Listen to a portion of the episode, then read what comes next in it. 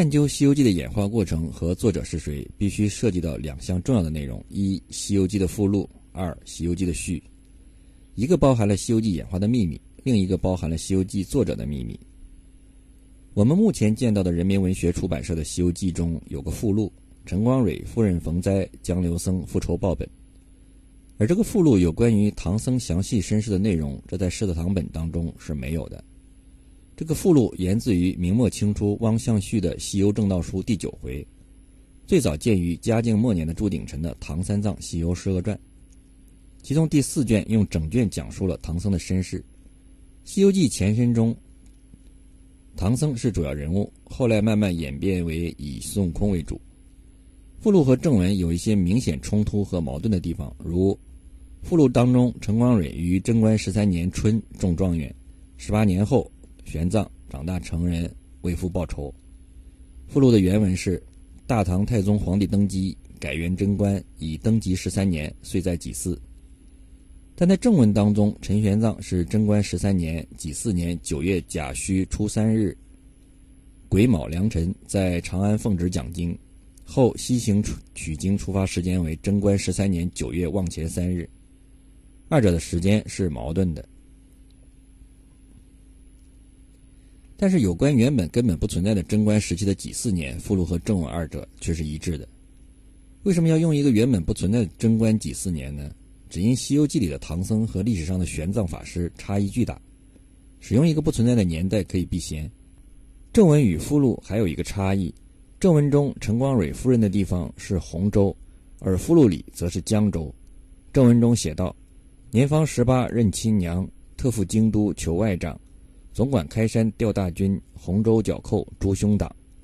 附录中则为太宗就命为江州州主，即令收拾起身，五五献妻。光蕊谢恩出朝，回到相府，与其商议，拜辞岳丈岳母，同妻前赴江州之任。实际上，洪州是去往江州半路的一个地点。这很有可能是正文根据附录提炼唐僧身世简略故事时转录的笔误。再来看附录的开篇，画表陕西大国长安城乃历代帝王建都之地，自周、秦、汉以来，三州花似锦，八水绕城流，真个是名胜之邦。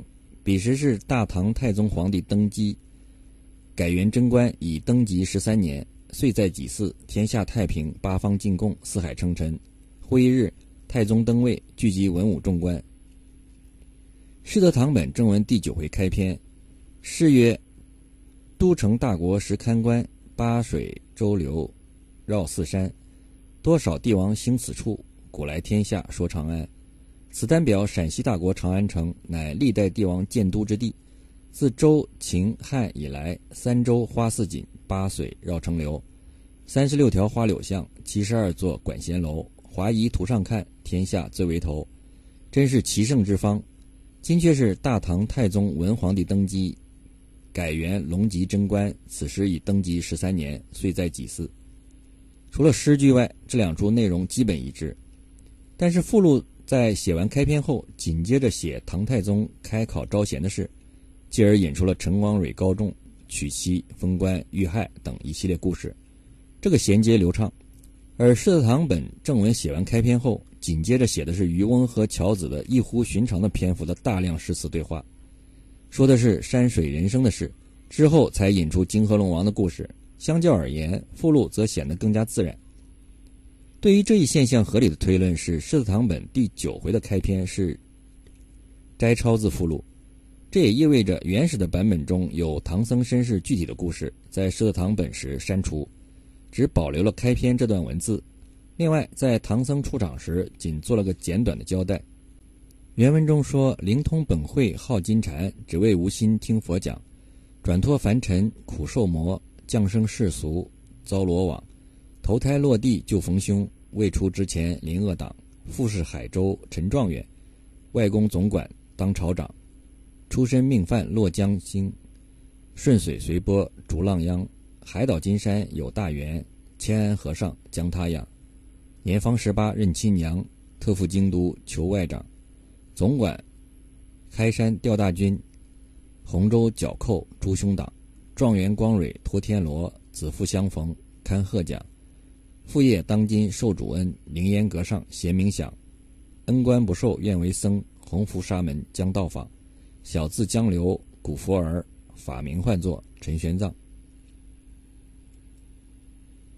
关于唐僧出身的故事，有很多对其情节的疑问和探讨。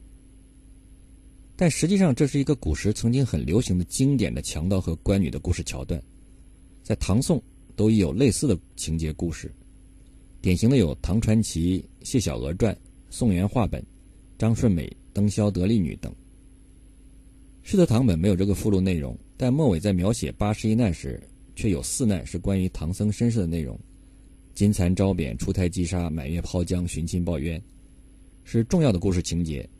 种种迹象表明，附录和正文是由不同的人创作的，这也是《西游记》成书演变过程中的一个显著的特征。